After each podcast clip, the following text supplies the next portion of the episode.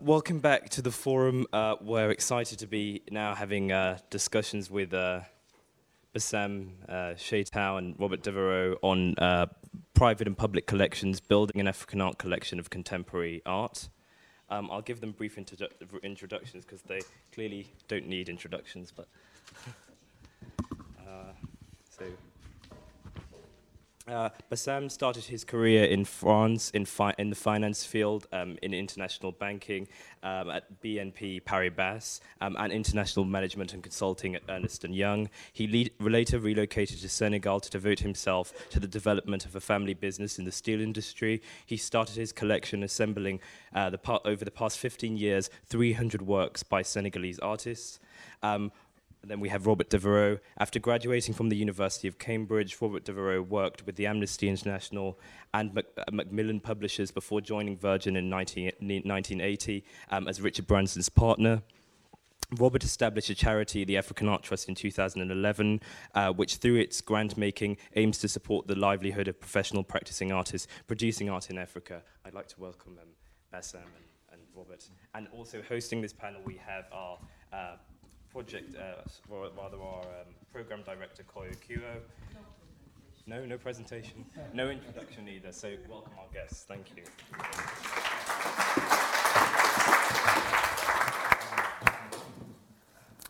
Uh, good evening, ladies and gentlemen. Good afternoon. Uh, bon, bonsoir pour ceux qui parlent français. Je sais qu'il y en a quelques-uns dans la salle. Be indulgent with my English. I will try to make all the presentation in English. And uh, I hope to share this experience with uh, all of yourself. I don't know how many people speak French in, in the room, but uh, I will make it, okay, good, one or two, three percent. so, building a, I'm going to speak about building a private collection. I'm really trying to make it interesting. So when Koyo asked me, I found because something art, you know, it's really difficult, but I will, I will try because it's very difficult to speak of 15 years of collecting in 15 minutes, you told me, Koyo? I don't know, 15. I said, okay, one minute per year is going to be really something difficult to make, and um, let, us try to make it. So I said, take it another way. If I have just after 15 years of collecting, find just six words, six words to speak about the collection, what should be these words which will came obviously to my mind? And so 300 words, 50 artists, one country. I'm only collecting Senegal. In six words. The words who came, obviously, it was these ones. One, a collection should be deep rooted in the history of a country. Two, modernity. Three, madness. Don't, don't question me now what is madness, we will come to it after. Pivotal work, very important thing in a collection. Trajectory, and light and shadow. So I'm going to make some six snapshots on the collection, really simple snapshots, and I will share it by illustrating all works from my collection. I'm not going to, to, to, show 300 works, I'm doing something like 15 or 20 works the collection, but it will give the general idea of how collecting contemporary art is made by somebody who is living in Senegal, living in Africa, working in Africa, who has been born in Africa, even if he has traveled a lot in all the parts of the world. So this is the way I will. Let's start by deep-rooted. A people without knowledge of history, origin, and culture is like a tree without roots. This is very important. The first thing I was looking in the collection is to have something which is in-depth history. History of a country, which is Senegal, history of the art of the country, or history of a specific artist within the country. And I try to illustrate this by this work of Cherif Thiam. People perhaps don't know Cherif Thiam in the, in the room, but Cherif Thiam is, let's say, one artist of the very first generation of Senegal. He is part of what people called École de Dakar. What's really important about Cherif Thiam is this an artist which is still practicing until, to, until today. He has 50 years of practicing, but what's really important for me, it was to find his China ink works of the beginning.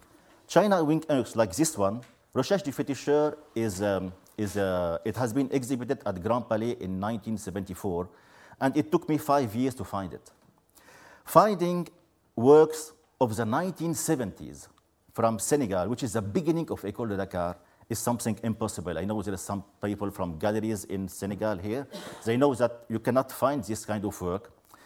Or this other one, which is a tree called Birampumba, which is a baobab, which is very high significance of uh, uh, Senegalese legends. Well, you can find this baobab um, paint in the 80s, in the 90s, because he kept making the same painting on a very long period. But finding the first work, which is a matrix which has generated all the others, on all this year, it was very, very difficult to find. If, you, if I tell you how I found this kind of works, it was not in a gallery, it was not in a fair, it was not in an exhibit. I found it somewhere one day after five years of knowing Cherif Thiam, when I went to his house and I told him, just I wanted to see a portfolio was under his bed. He has hidden it, and it was just there, and it had inside it 10 works of the 1970, which are a real treasure for history. I think if you look at Baobab, which is um, the work um, down, um, the only other one is in the collection of government of Senegal in the patrimony of the state. So finding works is very important, but finding in the real period at the beginning is much more important. We cannot speak of history of art of Senegal without saying two words on Pierre Lods. Pierre Lods, I think all people interested in art know him. He's a French um, person who has lived in Africa. He started in the 1950s in uh, Brazzaville. He founded the Poto Poto School, that I think all of you know. And then he came to Senegal in the 1960s, recruited by uh, Leopold Sédar Senghor, the president, in order to found another school, which is the École de Dakar School. He's very important because he, he really had a big influence on the first generation of artists with this, um, I don't know if you can share the ideas, but saying that people can make laissez-faire and uh, people shouldn't master the technical drawings and at the end we are just born artists, we, can, we, we don't become artists by mastering techniques. So this is something that he made in Congo for, um, for um, Poto Poto School and in Senegal. What I'm going to share here is something much more different. One day in a Senegalese atelier of an artist, I found this work. I said, wow, this is a Poto Poto School work. It looks like tango, if you know tango from Poto Poto School, or you look at Gotène. This doesn't like, look like École de Dakar. In fact, this work has been made, it was the only time in 15 years that I found the influence of Poto Poto School on École de Dakar. This work looked like completely all the style of uh, Poto Poto School, and it was being signed by Kata Diallo in the 1970s, which is an artist of the first generation of Senegal. So this was the proof that somewhere, even if Pierre Lods didn't want any influence on his École de Dakar, he wanted authenticity. In fact, the Poto Poto School has influenced some people from Dakar. I found only two works in 15 years who have this symbol. Three, École de Dakar, this is the kind of work in the 1970s, or this one. Amadou Seck and Diatta Seck are two brothers. They tried to, let's say, they considered themselves as they were um, inheritors of, let's say, the big traditional art of masks and sculpture. And they wanted not to copy this mask, not to make the same thing, but to invent something which is a new visual art, uh, which is making some mask-like forms and some uh, new decorative shapes. All this work, this is very representative of École de Dakar, very, very representative of this uh, influence of the mask on the École de Dakar. And if you see it, there's no perspective, no volume, no depth. Senghor écoute les masques. I really like this figure. Senghor listening to the mask and not not looking at the mask. It's very important, like if the mask has something, a message to give to them. And what's really important about Senghor, that all this first of École Dakar is also um, a symbol of what we can call an official art made for, um, for illustrating uh, the philosophy or poetics of Senghor.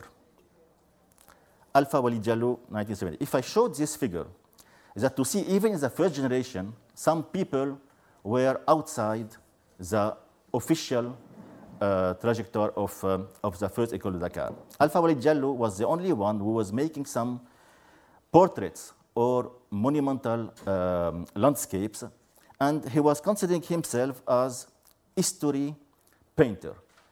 Like if you look at Jean-Louis David in, in France, which was making this uh, Napoleonic wars, he was considering himself somebody who have to illustrate all the history of Senegal. And this is very important. He was against the first de Dakar, which is saying, well, why we have to go and invent, go to the myths or legends. Let's go to the history of Senegal and illustrate it. And this is very important. Alpha Walid Diallo made a very big, if you look at this first one, this is, has a very high historical level. Every detail of the costumes are well documented with the archives. These people are from all the countries. These are the first people from independence, from Guinea, from Mali, from Senegal, and all the details of the costume, of the figures. This is, this is between history and art. Alpha Walid Diallo was not in the first. In fact, he was not supported by École de Dakar. He, he died in a very poor situation. And I tried to save all these works, and I found some of these work were documented by Alpha Walid Diallo, which is 300 years of history of Senegal by his hands. It's a real treasure. Modernity. Ibn I have no desire to be fashionable. Certain people seeking exotic thrill expect me to serve them folklore. I refuse to do it. Iba Ndiaye. For me, Iba Ndiaye is a friend, late Iba Ndiaye. He is perhaps, and um, I really uh, support and defend this idea, the biggest, the most important painter of Senegal. More than this, one of the five more important painters of all black Africa. This one has founded a modernity in the contemporary art of Senegal. He is at the same level than Ernest Mancoba of South Africa. I show some works of Ernest Mancoba in gallery. It's very, very good to see them there. He's from, he's the same level of uh, Malangatana from Mozambique, or um, Boghossian from Ethiopia, or Sarai. These five or six men who has founded the contemporary, the modern art in Africa, and not the primitive art of Africa. I went to the house of Iba Ndiaye on 10 years, every year, every year, every year before he dies. After five years of friendship with him, he offered me this book, Henri Focillon, La vie difforme. And he told me, this book has been offered to him by, I don't remember if it, Ossip Zadkine or Coutin, the two sculptors that he was formed with him. And he never, he, he always kept reading this book. And he underlined a paragraph in this book and he told me, just keep, read this sentence and you will understand my work. I undertake this praise of the hand as a duty of friendship is filled. When I start writing, I see minds who seek my mind. They are there. These tireless companions, by them, man takes contact with the hardness of thought. They impose a shape, an outline, or even a style. Iba Ndiaye was between the very rare people in Africa who thought in order to become authentic, you have to master the techniques of drawing, of perspective, of painting before going there. And this is very important to him. He made different thematics. One of the best known is Tabaski La Ronde à qui tour. I acquired this work just when it came back from, I think it was Africa, um, short independence uh, the big show made in New York uh, in um, the MoMA, I think, uh, by Okwui Enwezor. And when it came back, I just acquired it. How I acquired it, I will tell you the story after. It was something very, very difficult to have, but you will understand that sometimes friendship is very important. Sometimes art is not only a question of money, sometimes art is something else. Tabaski, La Ronde tour was one of these thematics. He made this for a period of 50 years, in 60s, in 70s, in 80s, in 90s. Even in 2000, I saw him making this kind of work. The woman who cries, which is another thematic of him, the cry of a continent. Ram or the spirit, something which is looking like Goya. Or the jazz thematic, and have many others I cannot just see. What's really about Iba Ndiaye that he kept making the same thematics in the five thematics. He had only these five thematics, jazz, Tabaski, portrait, cry of a continent, on many different years. And I will just give now a look at this work of Seni Kamara. Seni Awa Kamara is also collected in my, in my collection. She's there. You know, all people know Seni Awa Kamara since she had been in the, in the big exhibition called Magiciens de la Terre in Centre Pompidou. What was interesting for me is what Iba Ndiaye can think of the work of Seni Kamara. And I remember this. Be on guard against those who require you to be African before being painters, those who, in the name of authenticity, which remain to be defined, continue to want to preserve an exotic garden. I'm not against primitivism in Africa. They are there. Seni Awa Kamara is the only artist of Senegal who is in this primitive, let's say, authentic, autodidact school. But what's really important is that to show just close to Seni Awa Kamara some other works which are modern art also. This is what Magiciens de la Terre hasn't made, in fact. Magiciens de la Terre was only focusing on some authentic works, what is authentic in Africa. And this is a debate in 10 years, so we're not entering in this. But it's really important that in my collection you will find Seni Awa Kamara, and this one is a very important one.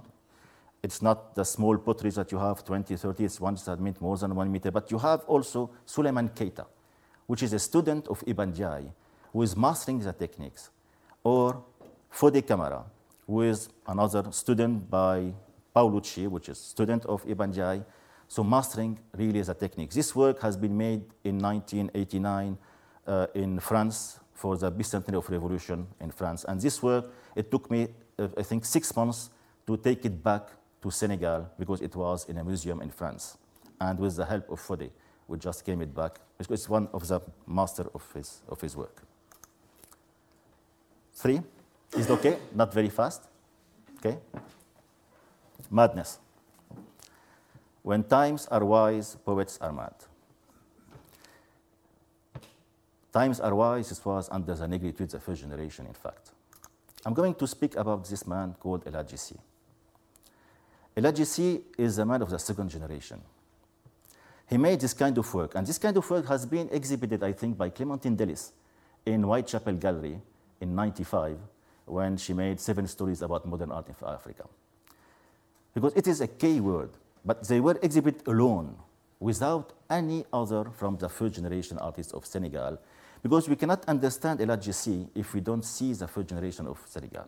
The, the, the speech of El Hadji is how can he free the, the, let's say, the art from the official discourse of the first generation, or all the guidelines given by the first generation. So he started like this by painting, if I go back, by painting with his feet. He made this 10 years.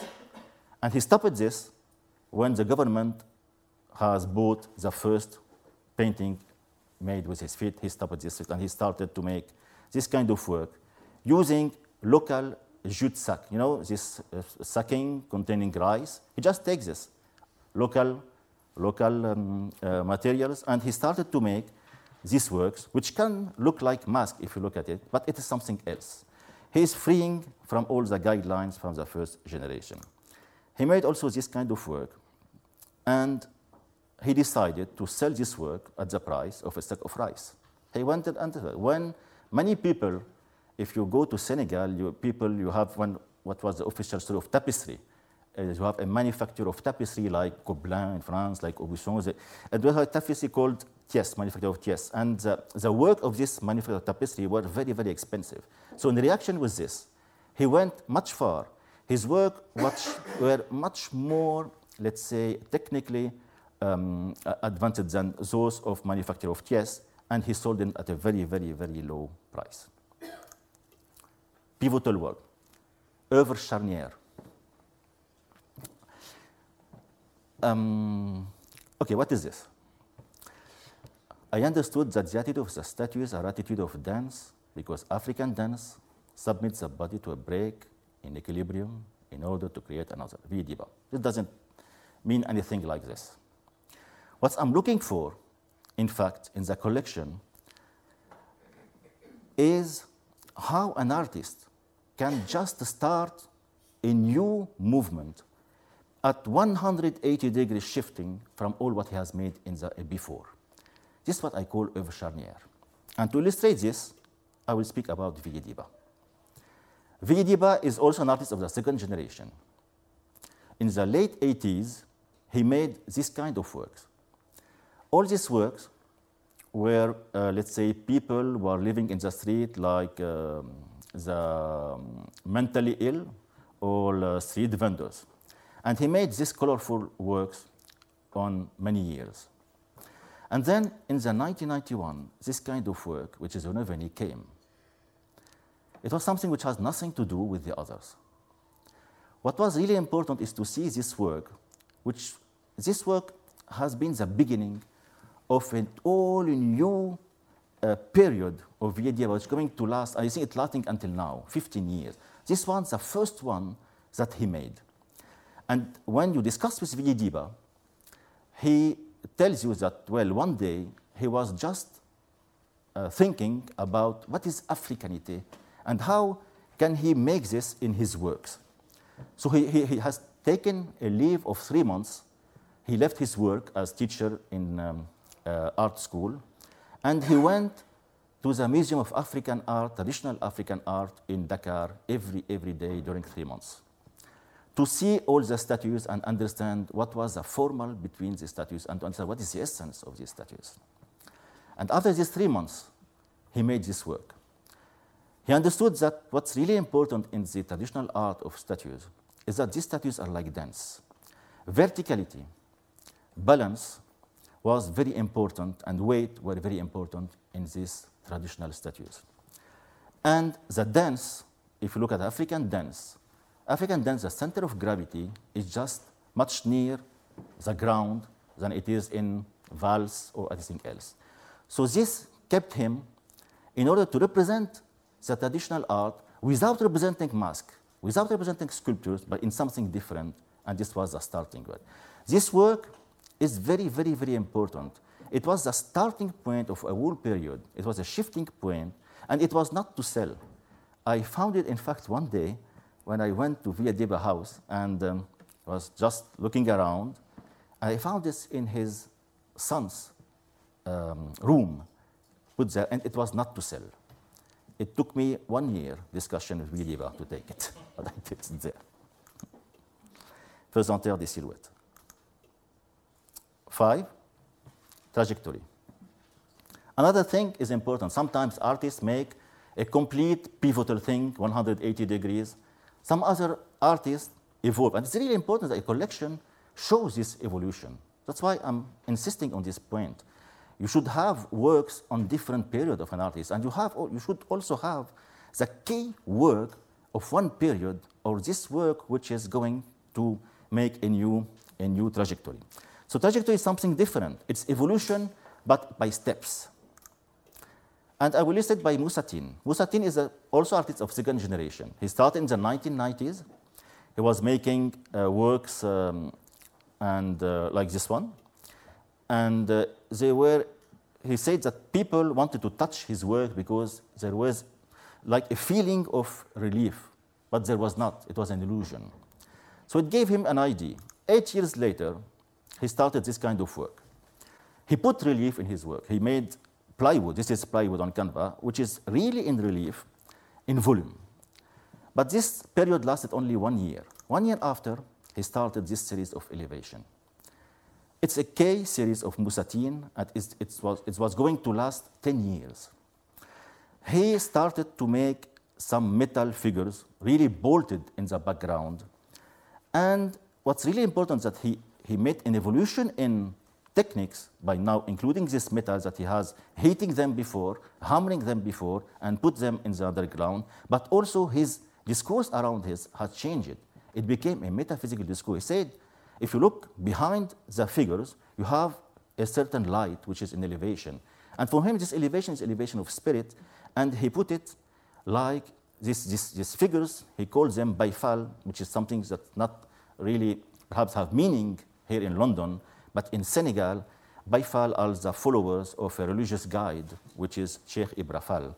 And this becomes something much more metaphysical for him. Not only evolution in techniques, but also evolution in the study. And he went one step further at the end. He just erased background. There's no background. It, he, he, he made metal background completely without any anything, and it's completely metal. And he went much more further in his discourse of spirituality. So this is also important to understand uh, from an international perspective. When we are collecting works, some works have another meaning locally, which can be social, religious, or something else. It's very important then to understand this work also by being in the local part. Last, but this is for debate, light and shadow. Everything that we see is a shadow cast by that which we don't see.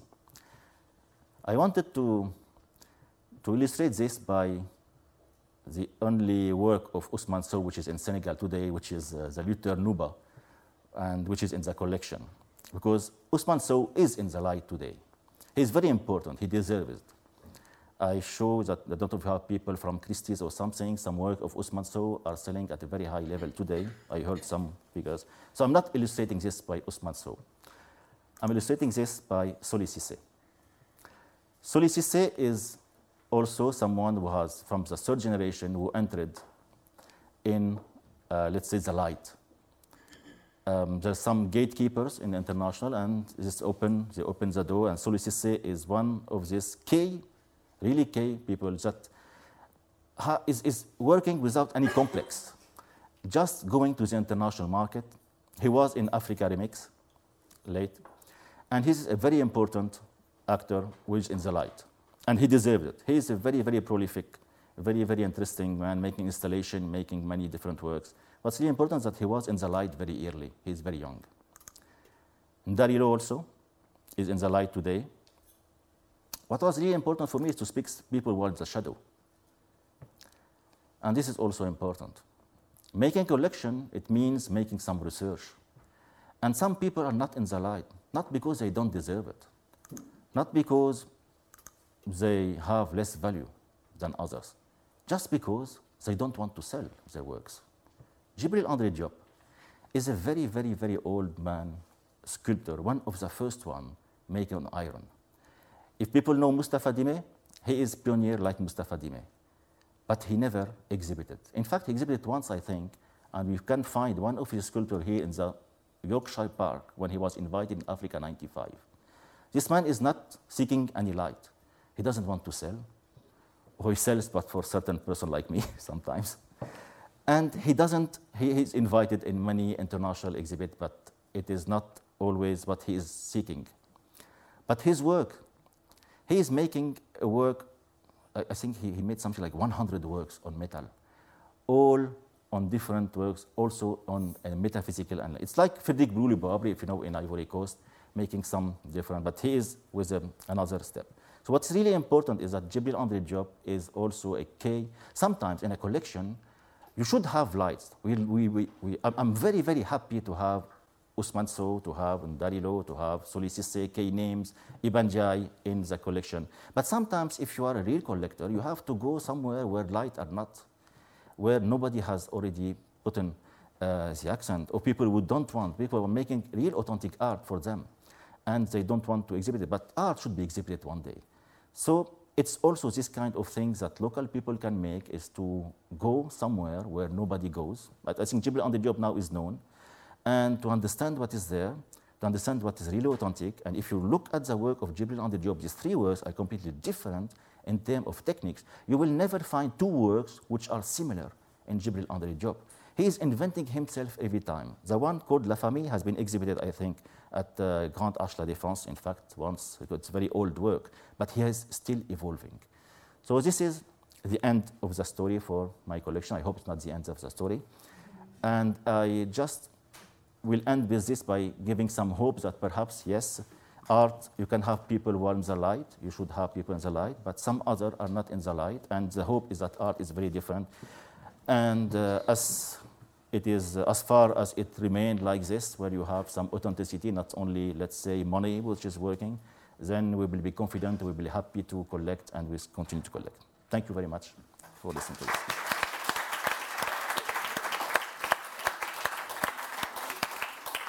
Please, uh, thank you so much, Bassam. Please join us here at, uh, you could be more comfortable sitting maybe. Um, thank you for this very insightful introduction to your wonderful collection. As a Dakar-based person, um, uh, I know Bassam's collection, and uh, I always say that uh, he's the only serious collector in Senegal. And uh, he doesn't like that burden, but uh, I like truth.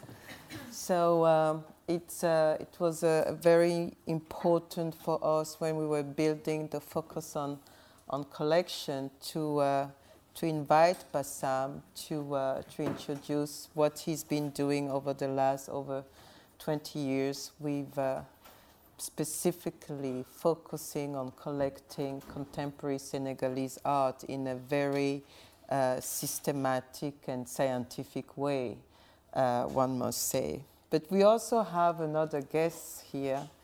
He thinks maybe that he would escape speaking, but he will not. Hello, Robert, and I know that uh, uh, I would like to, to, you didn't prepare a presentation because this should be more conversational now. Uh, I would like you, if you have from collector to collector, from collector of contemporary African art to another, do you have any kind of reactions to Bassam's presentation and also about his, uh, the organization or the orientation of his collection? Well, I, no, I certainly do. Um, and actually, I, am not going to make this, but I have, I've got a few remarks to make. I also just want to tell you I'm, there are going to be some images on the screen. I actually haven't seen the images. They were selected by my assistant. They bear no relation to the remarks I'm going to make. Um, they're just there because they're more interesting than I am. Uh, and also, but if you ever want to stop them and ask a question, um, do. I may not be able to answer it. And also, I mean, when I'm talking anyhow, I don't really like monologues. I much prefer dialogue. So I'd much rather you stop me and question me or intervened in some way. Um, but I mean, the, funny enough, the remarks that I was going to make really are an answer to your question because you know, if clever curation is about, and if you do curate talks, I'm not sure whether you do, but if, if clever curation is about distinction, you couldn't have picked two more distinct collectors because I guess, I mean, the first thing I would say is I'm not very comfortable with the word collector. Um, I don't really, I mean, I am called a collector, and the reason I'm not terribly comfortable with the word collector is that it has kind of acquisitive and possessive, I think, um, connotations, which has very little to do with why I, I mean, for me, collecting is about an engagement, um, primarily with the artists and their work. So for me, collecting begins with the work. Um, and consequently, it's quite for me, it's quite a random process. Um, so my collection is extremely eclectic. Um, again, completely the opposite to Bassam's. It, it comes from um, all over Africa, although there is a strong focus um, on East and Southern Africa.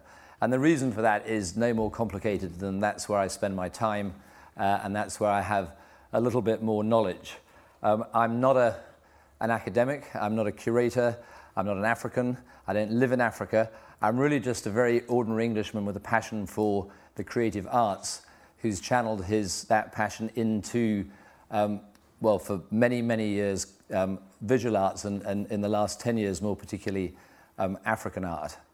Um, so uh, it, it, was fascinating to see you know, a collection that's been built you know, with a, mu a much more purposeful, clear mandate with a much more, you know, with some academic underpinning. Um, I mean, for me, collecting is really primarily an emotional experience. I mean, I can talk to a certain extent analytically uh, and intellectually about work, but really, for me, work is about it, the, collecting is about the engagement with the work and then with the artist. And in fact, when I buy work, I quite like not to have met the artist for a period of time because I'm very easily seduced by artists. So once I've met an artist, um, I find that knowing them has a big influence um, on how I perceive their work. And I think that's a good thing. at a particular point in the process. But I actually quite like to get to know their work before I'm subjected to that influence. Then, of course, once I've met them, and uh, which doesn't always happen because you know I should think actually well over two thirds of the of the of the art I own in my African collection uh, is made by artists whom I haven't yet met. Um, but then obviously the, the experience changes once you get to know the artist and actually get a much deeper and more profound appreciation um, of what it is that they're attempting to do. Um, and again, I think one of the, the other common denominators of my kind of collecting, I mean, I, I collected nothing but British art for about 20 years, uh, is that I'm primarily interested in young and emerging artists. Um, and I think that's because for me it is about, um, it's about supporting um, you know, people who are doing interesting, creative, innovative. Um, I mean, groundbreaking is a big word because, of course, not all artists can break ground. Um, and so I tend to, to for the most part, um, acquire work by young and emerging artists. Uh, and sometimes, both for financial and other reasons, um, once they've become too well established, I stop collecting them. I'm, I'm really happy yeah. with the comment of Yeah, please. Um, because I think you put the point of the two ways of collecting art in Africa. It's like this, clearly. In fact, I started like you or any other international collectors. I didn't know the artist at the beginning. And I started to, at the beginning, when I have to choose, uh, let's say, works from artists, it was emotional. And um, I had some little work, let's say, I have perhaps one of Moussa or something. Then something changed. And um, I agree with you that you cannot make the same thing. If, if you want to collect African contemporary art, you cannot make what I make for all the countries in Africa, or you have to be a billionaire or something like this. But even money will not access you to make this because it's time consuming. And it is something, as you said, which is becoming analytical, academic. It's something which is something like a research. But for me in Senegal, and I agree with you that I started like this, collecting some work, not knowing people, not going to atelier, not going and discussing with people. I, I, I thought that I was missing something. I, I couldn't make understand some of the work if I was not living there, if I was not speaking with the artist, and if I was not making this research, because at the end, when you go to Dakar, you don't have any museum, you don't have any art critics. So I have to be a museum, art critics, a researcher, even if you have some research on contemporary art in West Africa. Now, if one day I will expand my collection to go further than Senegal, if I decide like you, for instance, let's go and collect African between, I don't like this word, collecting African contemporary art, because what is African? It's not African. Why do I have to collect? But let's say if I find an analytical way to open Senegalese collection to some artist, then I will make like anybody. I will become an international collector based in Senegal because I'm not based in South Africa, I'm not based in Congo, then I will make a selection of some artists. How can I base my selection? I will take the big names, I don't know. I will say, okay, El Anatsui in Ghana, if I can afford it again, now it's out of, of, of in the market. I can take Twin 277, I can Ernest Mancoba, I can take some names. And I will not make the same research because it is time consuming. This is research, this is academic research. I didn't want to make it, in fact. That's where I think uh, one key word and also one that we use in our lining of the, of the, of the panel is uh, passion.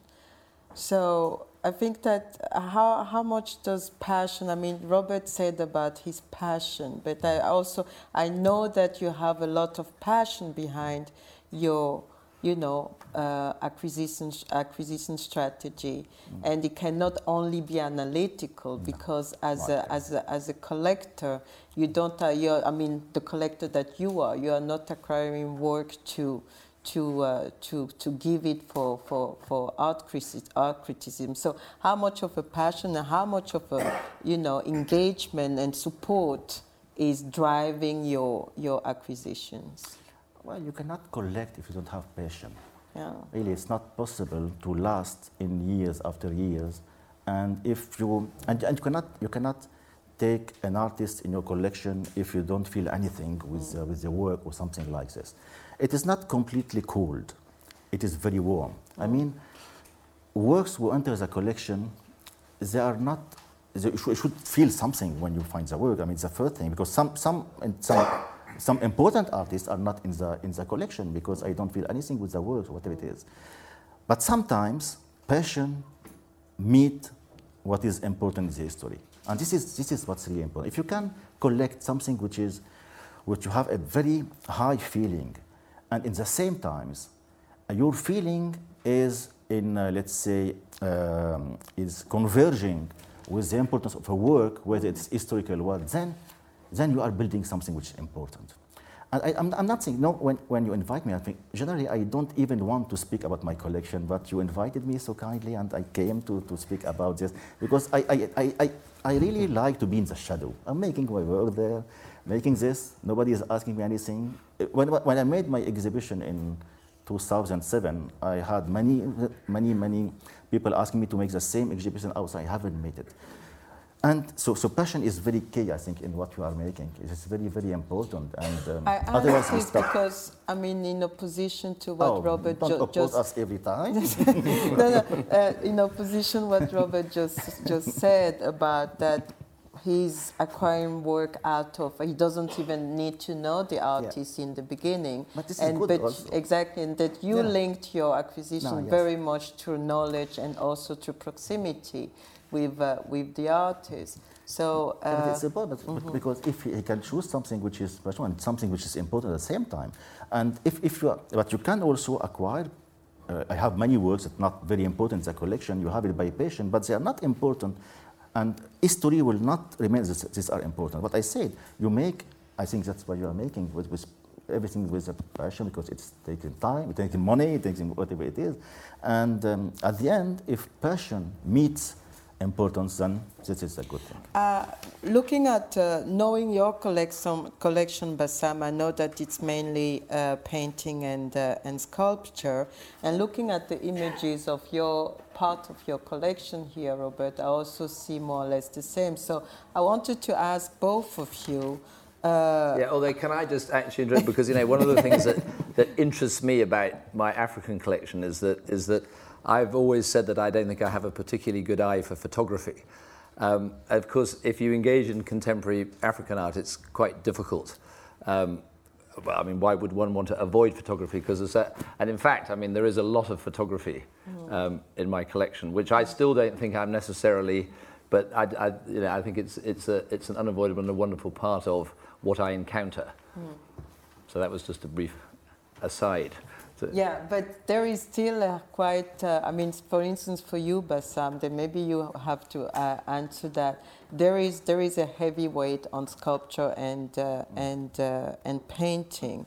How are these the forms that you're interested in, or uh, or is it, is it because maybe you don't really have the access or knowledge yet about photography and other art forms like video and uh, maybe also immaterial uh, forms? Or what is, the, what is the reason behind that? No, I, I don't have something like this saying I will not collect um, media or this media or this media, whatever it is. You know, I'm making it year after year and I was not at the beginning wanting to make a collection or something which is big. But uh, if you are speaking about photography, it's very, I think photography is very, very important in, in Africa today. Um, not only what we know, which is, let's say, the Malian photographs, all people know it, Seydou Keita, Malik Sidibé, but some others, treasures. So if I collect photographies, and I, in fact, I will collect photographies, it's only a question of time, of um, also, you know, uh, all this cost. So you have to, to, to go further and further. And because photography, because I was focusing on Senegal, uh, Senegal was what not very well known for photography. It was Mali mainly, or uh, this was what all the international exhibit had put. But I found that, in fact, photograph in Senegal, they are even precursor than Mali. Mm. And, and it was much more difficult to find these photographs because like Mama Casset, Salla Casset, uh, all these people who have started in the beginning of, of last century mm. in Saint Louis, you just don't find this kind of works. Well, I can go to Mali, work, take because people have found the work. So there is some, it will take time. Mm. And it is sure that a collection should be complete. It should not focusing on one media, sculpture or painting. And it has to be extended. So next step, it will be extended to photography, but also to something else, which is the tapestry oh. or even textile oh. in, in one country. Because I'm based on one country, I can make this the whole media of this country.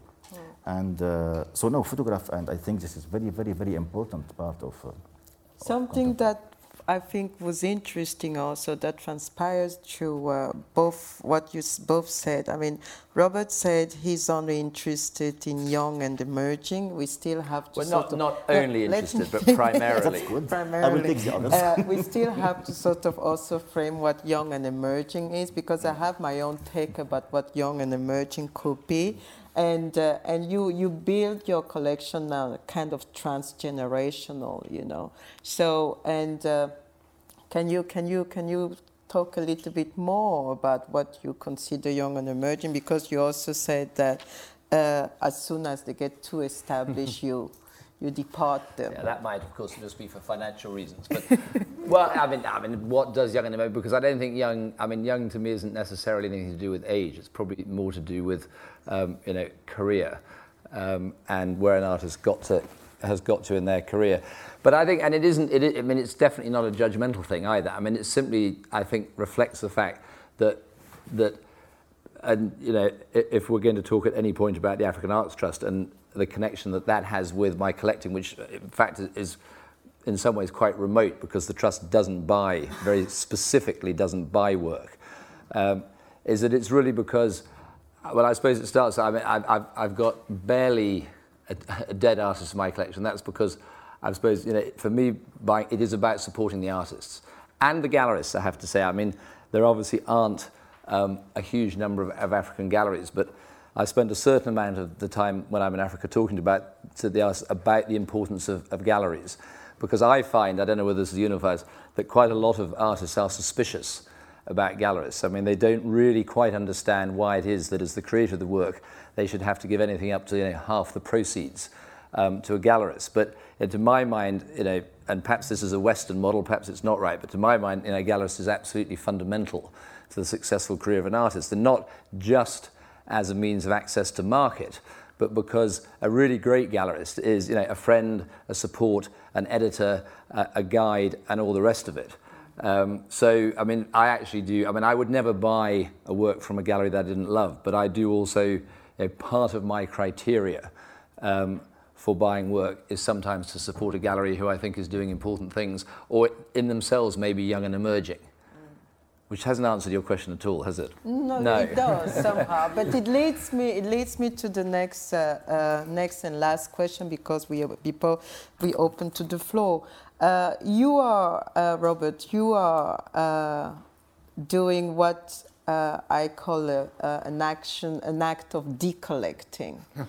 you know, by selling your collection to establish an institution that supports uh, artists and African African projects. Can you tell? I mean, with the the uh, African Arts Trust, can you say something about that? I think uh, most what about about the trust and its establishment yes, and how it was established. And, and, yeah, and the process of decollecting. Well, I've never, I mean, funnily enough, you, I've never heard the word decollecting before. um, I think museums de-access, don't they, or something like that. But, um, well, I mean, all that happened was, I mean, a, a number of years ago, um, for reasons that um, to a certain extent, um, escaped me. I decided that, I mean, uh, I mean, there's so much I could say about the African Arts Trust, but very briefly, I mean, there's somebody who's spent quite a lot of their life involved in small NGOs. I don't really believe uh, in charity and NGOs, so I then go and set up my own little foundation, which seems like a very contradictory thing to do. Uh, but I think the arts world is different. I mean, there are very few arts organizations anywhere in the world, even in the wealthy West, that actually survive uh, on their own purely commercially. And so the African arts, I, want, I decided that there was, uh, it's hard enough to be an artist anywhere, but you know, I think it, is, it is true that it is harder, um, not just in Africa, in many countries, but it, it, you know, it is, it's tough to be an artist in many African countries. And part of that reason is simply the lack of resources. Um, you know, the lack of, whether it's galleries, art schools, uh, you know, government funding, whatever it may be, the, there is a chronic lack of resource. So the African Arts Trust was really set up to address in a very, very small way that issue. Um, and um, it needed some money. Um, and I knew that nobody would give me any money. So I decided the only way I could actually um, afford to start the trust was to sell um, a big proportion of my British art collection, which is why I think Koyo calls it decollecting. Um, so I sold about 450 um, works of primarily, but not exclusively, British art um, at the end of 2010 um, and use that money effectively to endow the trust, um, which now spends the proceeds on it. And it's a grant making trust, it doesn't own um, or manage any of its own projects. Um, and it really looks to support grassroots organizations that operate on the African continent. Um, I mean, we will support foreign exchanges and shows and things that happen abroad, but primarily um, it's really to try and assist in creating sustainable long term projects. We don't support individual artists for various reasons. And, and well, I mean, the reason is why it also doesn't itself buy art, and that's because I do that in it personally as a collector. Uh, and I think it's quite important to keep the trust's activities and my personal activities quite separate from each other. Um, so Thank you so much. that's, that's the story of decollecting, which I shall use, a word is- I shall it- use frequently now. It is interesting. I mean, I know that you, Bassam, I think I can, we can speak about it, that you also have a, a plan to endow your collection into, into a foundation to make it more, less private as a personal activity and a more uh, kind of community into, what Yeah, can you say I, about I, I like this work of decollecting also, but um, in, in, a, in a term of, uh, you know, at the end, what, when you look of all this work is made, is it um, worth to keep it in one private uh, part or should it be public? And when you know that there's no museum, no foundation of art in some countries in, in Africa, even if people speak about it much more uh, now, uh, yes, sure, I, I, uh, at the end, what was really private, which was really something which individual is becoming more and more public, more and more shared, and it has to be shared. Uh, because at the end, this is, even if I bought them, they don't belong to me. Uh, this is a patrimony. This is really a patrimony of Senegal today. Uh, you have some works which is, um, if they decide to create a museum, you, you just uh, have to put them there. So I'm, I'm looking to some words. There was a very important project of making a foundation or museum in, uh, in Senegal, uh, in a very good place, which was in uh, Gorée Island and uh, it was a very, very good project. It was a former governor uh, place, you know, this called um, Relais de l'Espadon, people who know Gorée Island. And I, I like this idea to put the collection there, where you had so many, you know, to put the beauties where something in, a, in, a, in, in an island would have so, so, so difficulties before. And the project has, uh, uh, normally, uh, it has a founding. It, was been, it has to be found by, at, at, this was a project two or three years, uh, or even four or five years ago, founded by private, France. yeah. Not, not private, and uh, France uh, wanted to, um, to fund this project and then to make something which is called Maison Senghor. This is a very good idea, like Maison Médicis or something like this, Maison Senghor in Gorée Island. And uh, the project was to put the collection there, my collection, and also the collection of Senghor, which will come from France again there, and putting there. But, you know, in Africa, sometimes things, even if we say it's simple, if funding is there, you have politics. It takes longer time. Take long. It takes longer time, and politics is there, so we have but to it wait. happens. yeah, before we uh, monopolize and continue our triologue, uh, I would like to open to the floor if any one of you has comments or any specific questions to our to our whole uh, panelists. Yes, please. Just wait for the mic and just say very briefly where we, you are. Uh, my name is Giles Peppiatt. I'm uh, Director of Contemporary African Art at Bonhams. I would just like to ask both of you, really. You, you say that you like to interact with the artists and meet them. Are you concerned in any way how that interaction might affect the work they produce? Can I, can I I mean, I, I'm not, I, I'm, perhaps this is a, an arrogant answer, I'm not concerned particularly about my interaction with the artist. I think you raise a broader question there, and that is, uh, and a controversial question, which is the interaction between um, the international art community, international art establishment, and African artists. Because, you know, I mean, I have a fascinating um, debate going with one of uh, one of the best gallerists in the world, who I, who I think his argument is that any artist who doesn't utilize the tools of the international um, establishment isn't an artist worth being interested in. Mine's about the opposite of that, which is that for me, artists are most interesting if they are quite particular and come from a particular place and. So, I, I mean, if that's the kind of person, so I think there, I think there, there is, you know, but also you've got to be really careful because what I say could quite easily come across as being in that kind of incredibly patronizing and let's kind of keep African artists where they are and, and but which, not intended obviously to mean that at all. Um, but I, no, because I mean I don't think that what I my relationship with an artist has any influence on their practice at all. I, I really agree with this. This is this is a key point. The, the question that you raised, uh, it's a question that I keep also have in mind when I go and see people who have been in the light. That's why I say light and shadow. And as I said also, like Robert said, uh, interaction of local people with, let's say, local artists, I don't think they made any difference in their work. You cannot influence their work. But what's really, and, and this is a key point, if, if you look, let, us say on the Senegalese artist, if you look which artist has been under the light and has been selected by international critics until now, you find, for instance, Ousmane Sow or Moustapha Dimé, people who make sculptures mainly.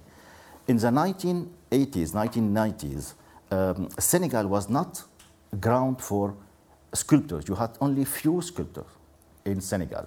But when these two big artists had, had been put under the light and they had success, what happened in Senegal in the last decade that many people entered the field in the sculpture. And you had many people like Ndary Lo, Mamady Seydi, many people considered this media as something which is very interesting in order to have a passport for international markets. This is how influence can be made. And, and it can be made also, many people are making now installation because when you go, if you have to go to, let's say, Africa Remix, if you look Africa Remix, which had been made in 2006, what has been selected from Senegal is selected videos, installation, and now what is true, what is authentic is there. These people are playing with the market. That's normal at the end. They want also their part of the light. They want to be part of the international game and not being considered only as local artists. Is this changing their um, way of making things? No, perhaps it is making this more broader and making some, something which is richer. But this question is always there. So that's why I said some people are in the shadow. They're not looking for light. They make authentic art also. Uh, we'll get, I don't think we'll have the time to get to this issue of authenticity. we had a, we, we talked about it the day before, and um, I have my, I think it's, uh, it's quite interesting that especially you, Bassam, talk about authentic art, but I will take another uh, person, and uh, I know that there are a lot of people out there waiting to get into this room. And yes, please. My name's Laura Paulson. I'm a, I'm a journalist. Um, just to take up from your, but well, both your points, but I suppose your point principally, Robert. Um, there's been a lot of talk this week. It's, it's not. This isn't a new subject, but there's been a lot of talk. There's been people writing about it. The idea that um, the art market inevitably affects artists and what they create, be they African or Londoners or you know wherever they may be from, Dakar or, or Paris. Um, that that there's a need. In fact, I heard one of the gallerists upstairs saying that um, artists need to, um, if you like, uh, they use the word brand themselves. If if you're not rec- it makes us all wince. But you know, it's been discussed a lot. There's no art without money, or whatever you you know. There's a piece of work on the wall is a piece of money. People have different views on this. Um, but that, that, that once there is lots of money involved and once artists um, have, a, have, a, have, a, have a, perhaps a, a, an in to the international art market, does it concern both of you, or what is your what is your view on, on this argument that people are making that it that it affects the art that people will create? It, it does have an effect whether you like it or not. Yeah, I mean, I mean, it, and it would be naive to suppose that it doesn't, but you know, um, and and perhaps I am naive in hoping that you know the, the majority of artists and the majority of genuine artists, and I won't go on about authenticity, uh, you know, don't make work for a, for a market. It, you know, it goes the other way around. I mean, they make you know work that is true to themselves, and then and then there are various ways in which they find a market. But you know, artists have to live. Um, I mean, I'm clearly not uh, against um, you know the commercial dimension of, of, of the art world. I mean, I've lived in it. I mean, I, you know, if I were, I'd be a, a, I'd be guilty of my own sin. I mean, I, but but I think that you know, without naming you know countries or continents, I mean, there, there have been films the past where artists have very specifically and deliberately and in large quantity, you know, created work uh, that they knew would appeal to international collectors, um, and that does happen. But you know, it doesn't last. I mean, my own again, I'm an, I'm a, a terrible optimist. I always think that everything's going to turn out right on the night, um, and I don't really believe that that lasts very long.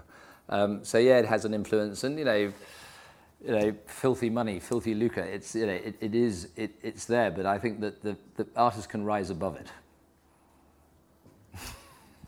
Well, thank you. We unfortunately have to wrap up here because we are running a little bit late and the next panel is, uh, is waiting.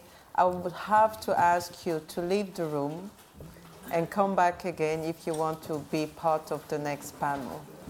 Thank you.